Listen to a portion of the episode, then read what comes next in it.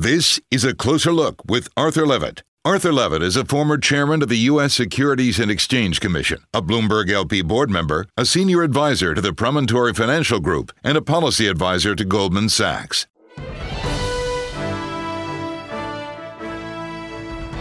After obtaining his graduate degree abroad from the University of London, Peter Smith became interested in international finance.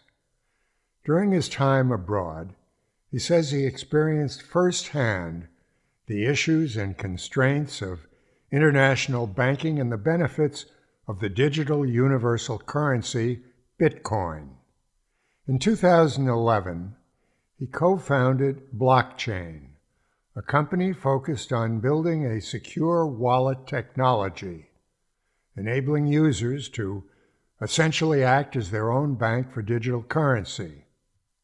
He is a 2016 World Economic Forum technology pioneer and noted thought leader in the fintech space. He joins me now for a closer look. I should mention that I'm an advisor to blockchain where I consult on regulatory issues. Digital currencies and the blockchain technology are becoming better known. Before we start, I think it would be helpful if you'd explain in simple terms what we mean when we talk about the blockchain and how it is related to, but different than, digital currencies such as Bitcoin. Yeah, so the blockchain is an underlying technology, and it's the technology that digital currencies are based on, the way of securing data in low trust environments. We're coming up on the 10 years since a person or group named Satoshi Nakamoto released a white paper called Bitcoin, a peer to peer electronic cash system that started it all. In general, where are we now? How close are we to most people interacting with a digital currency or blockchain transaction in daily life? Well, I think that there's millions of people around the world that are using digital currency as an investment and then there's a lot of other people around the world that are using digital currency to transfer value, uh, to keep track of property. Um, you know, one of the most novel use cases that we've seen is people using Ethereum to create smart contracts that are basically uh, kittens. So there's crypto kitties out there, which is obviously kind of a funny use case, but is a you know something that people are doing with cryptocurrency besides investing. I think globally today, most of the world is using it as an investment product. What percentage do you think is speculative? I think, you know, probably a strong majority is speculative um, after the last quarter. You know, in early 2017, I would have said that, you know, maybe maybe 50% was speculative. But I think due to the incredible run up in price that we saw in the latter half of 2017, that's, you know, basically transferred that to a much higher percentage of speculation. What's the market cap of Bitcoin right now? The market cap of Bitcoin right now is um, actually a, a great question. I think the overall market cap for all digital assets is now between 500 billion and 600 billion. But the market cap for Bitcoin itself is about 306 billion dollars. Now, Bitcoin was just given the regulatory green light for listing futures contracts. Is this significant in your judgment? I think so far we haven't seen a lot of volume traded on the futures venues. But I think it's really significant in the sense that it's the first time that sort of mainstream financial services providers are providing services to, um, you know, sort of Bitcoin products. So the CME is obviously a really important participant in global market infrastructure, and their offering of a Bitcoin product, I think, is really interesting. Now, knowing the history of volatility, do these Bitcoin exchanges have any switches or curbs in place if price swings get out of hand? You know, it seems like some of them do, but to be honest, a lot of them don't. I think that's one thing that people don't fully understand about our industry is that the industry is still very nascent. You know, there's still a lot that's being developed, a lot of infrastructure that needs to be built. And I think you really can't underestimate the amount of work that there's left to do right now. Which countries, Peter, are ahead of the acceptance and adoption of digital currencies? Well, I think there's two ways to examine that. One is by usage, so the number of people that are using digital currencies, and the other is by regulatory environment. So in terms of usage, I think that Bitcoin is, is very spread out all over the world. There's lots of people using Bitcoin um, in Europe. There's lots of people in America. There's lots of people in Asia. I think from a regulatory perspective, you know, probably Japan has been the most um, forward in terms of passing definitive regulations, um, establishing a licensing regime, being very definitive in how it uh, regulates the asset class. And I think regulators in the U.S. have done a good job as well. You know, the U.S. was one of the first countries to really publish any kind of guidance at all on digital assets, you know, several years ago. Now, of course, there are other proxies out there, such as Ethereum. Do you would you bet on Bitcoin as emerging uh, or developing into the most widely used digital currency? I think it's really hard to know which digital currency will be the most widely used.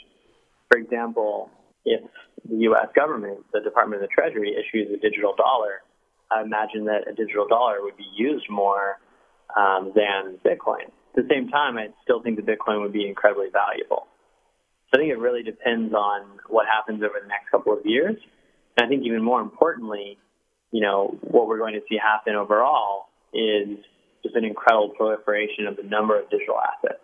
But I think it's probably far too early in the life cycle to make a definitive judgment about what is going to be most successful.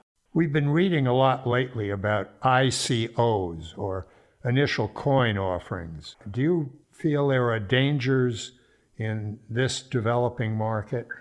For sure. I think that what we have going on is, you know, a um, really even more nascent space than Bitcoin.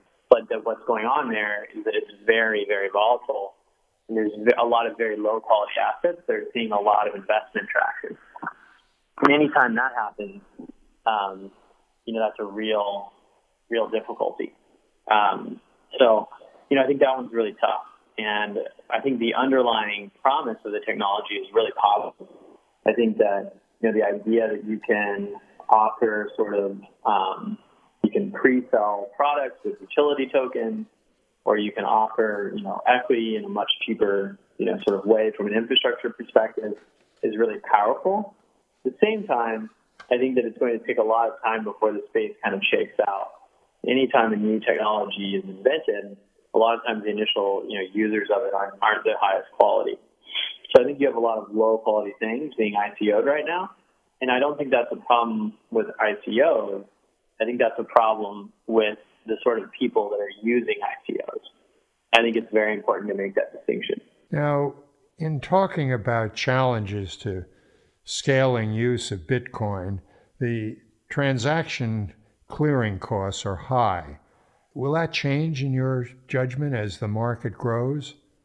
I think that's likely to be a, a challenge for the market no matter what happens.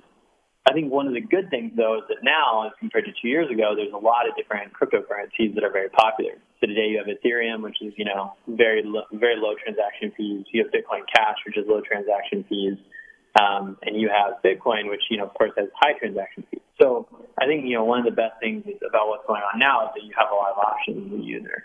And anytime there's options, I think that's going to make everything across the ecosystem stronger. Why is electricity so important to Bitcoin? So Bitcoin is secured by a system called proof of work, which is basically a computationally expensive math problem. And the way that that works is, you know, you, these very specialized computers are really trying to solve this math problem. And as soon as they do, they're creating a new block. Now, one of the things that's very important to be um, cognizant of is that Bitcoin mining is only really profitable if you do it somewhere where the price of power is near zero because you can't really do Bitcoin mining in a part of the world where power is very expensive. And so, you know, it's not like you would mine Bitcoin in central London. You would mine Bitcoin next to a hydroelectric power plant.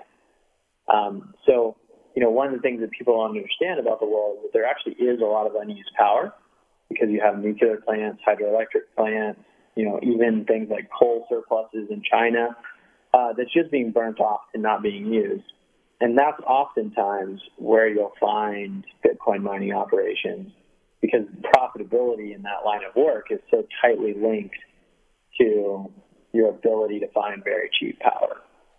Now, on the same token, I think it's important to note that that's been the dominant security model in our space for the last six, seven years.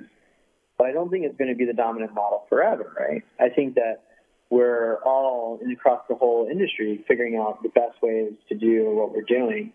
And one of the major projects, Ethereum, is going to switch to using a system that's entirely different.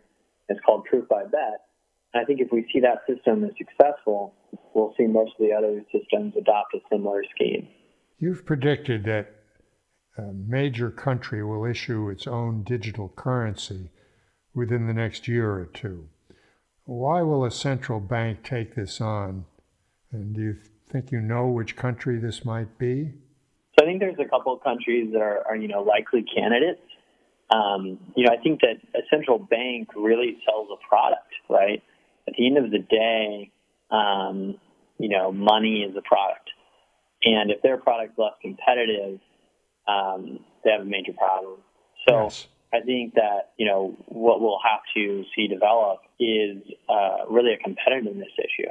I think that's why people will, um, you know, roll out uh, digital currency from central bank is really a, you know, at the root, it's going to be a competitiveness issue.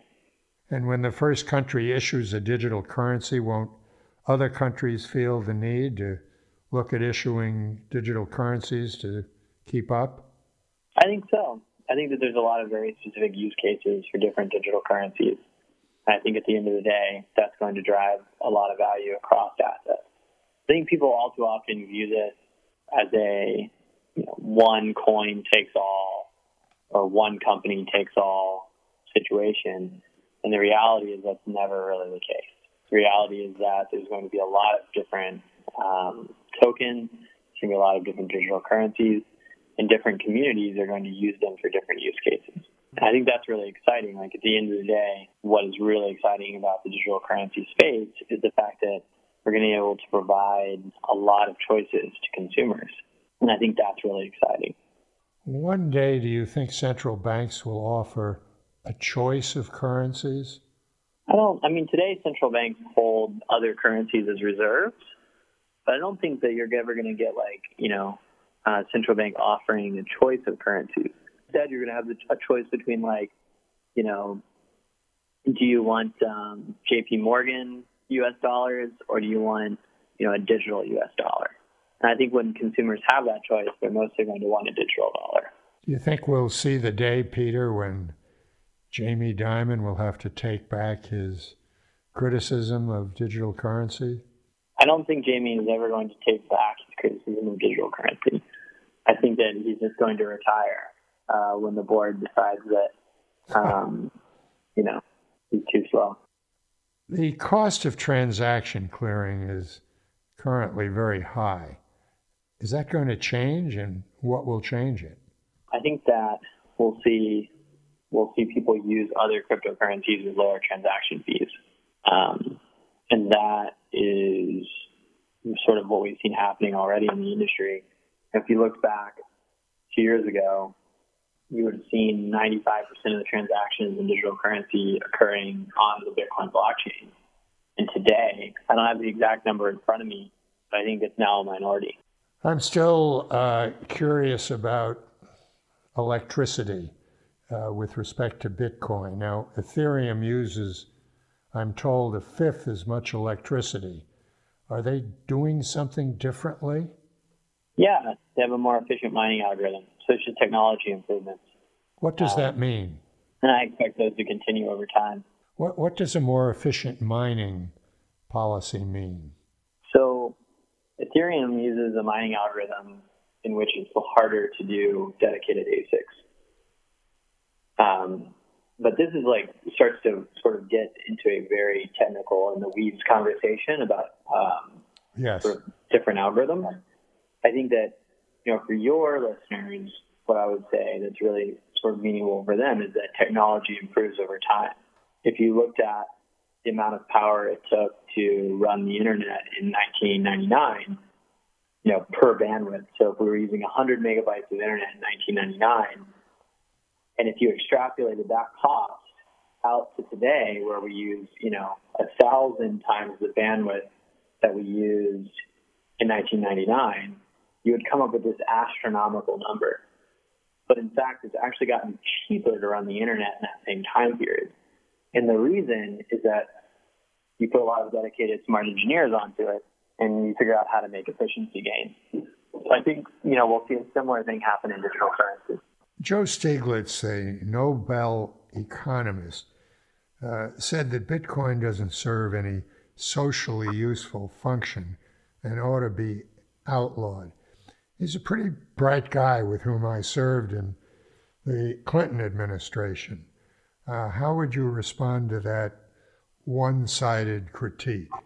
Well, you know, I think that one of the most important things to remember there is that he thought the internet would be less useful than a fax machine.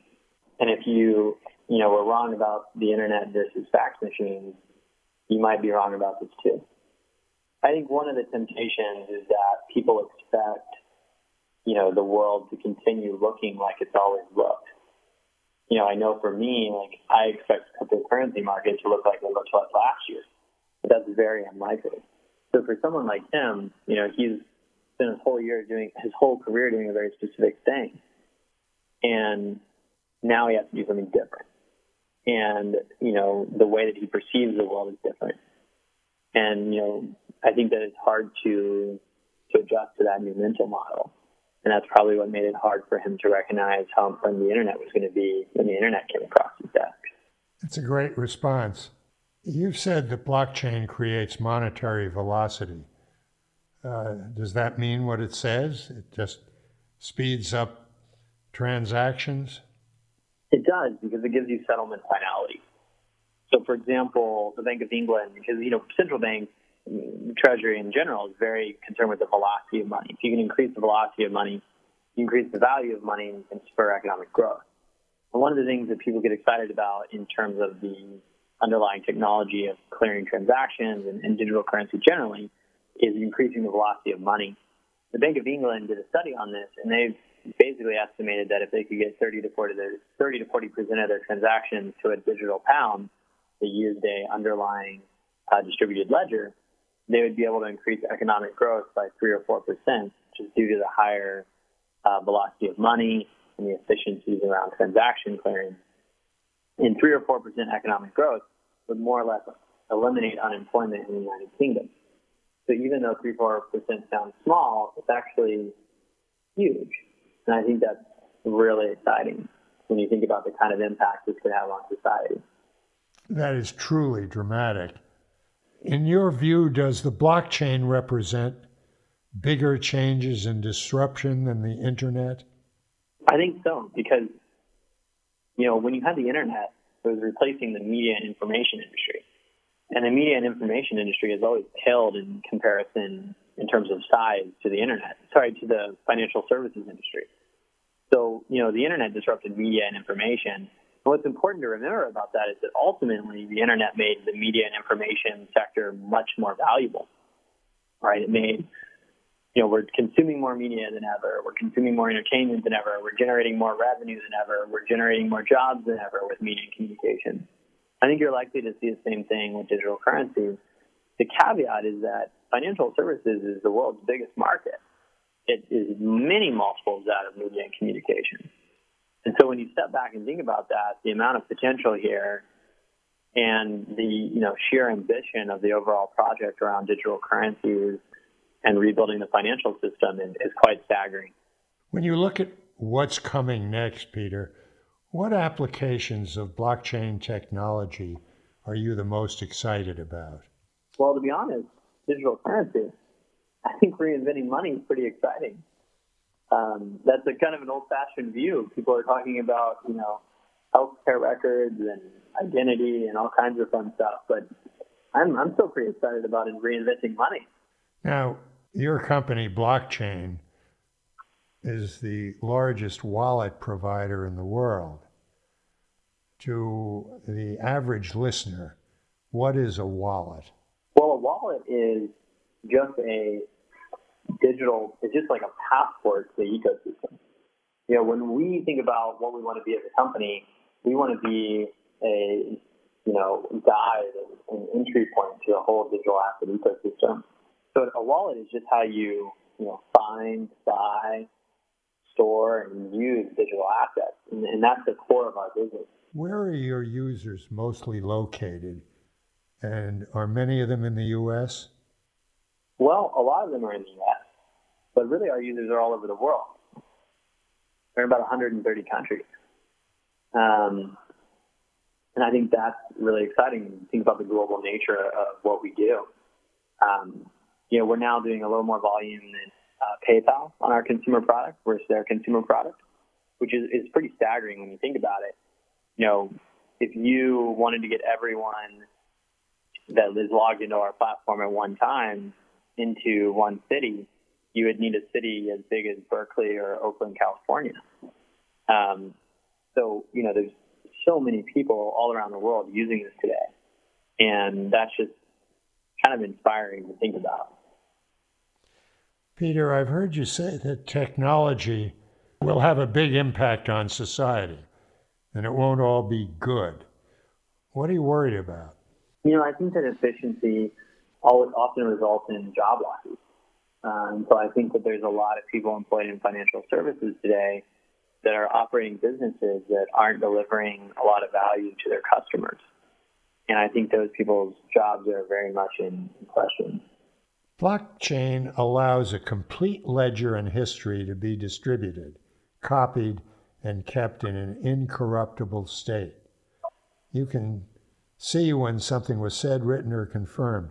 Will there be people in governments who really don't want that kind of transparency? I think that maybe there are people like that, but I think most of them are using other, you know, ways of paying for things.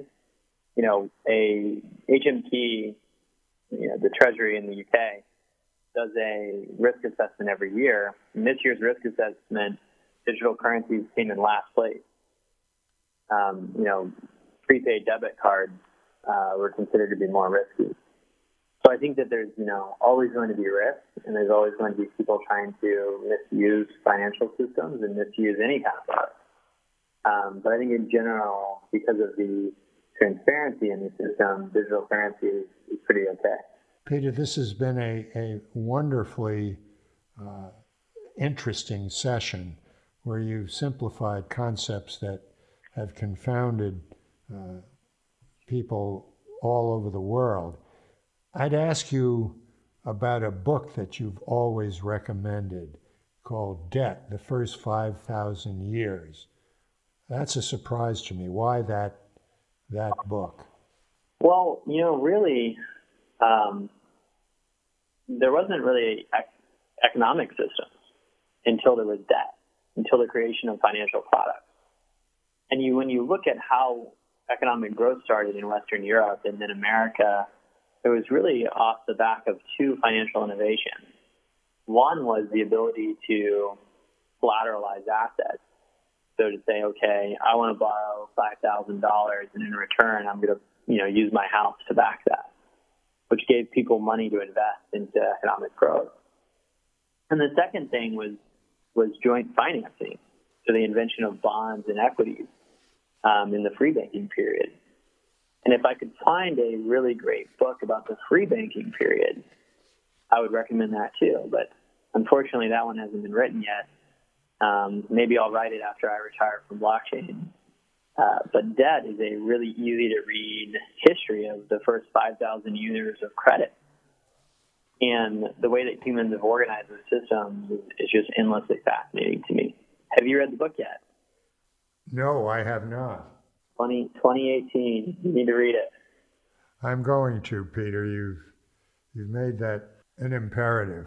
In 2011, he co founded Blockchain, a financial technology and data company that today is the market leader in wallet technology for digital currencies. And in 2016, he was named a World Economic Forum Technology Pioneer. You can follow him on Twitter at One More Peter. Peter Smith, thanks for joining us. If anybody in the audience has comments about the program or suggestions for topics, email me at a closer look at bloomberg.net. That's a closer look, one word, at bloomberg.net. And follow me on Twitter at Arthur Levitt, one word. This is a closer look with Arthur Levitt.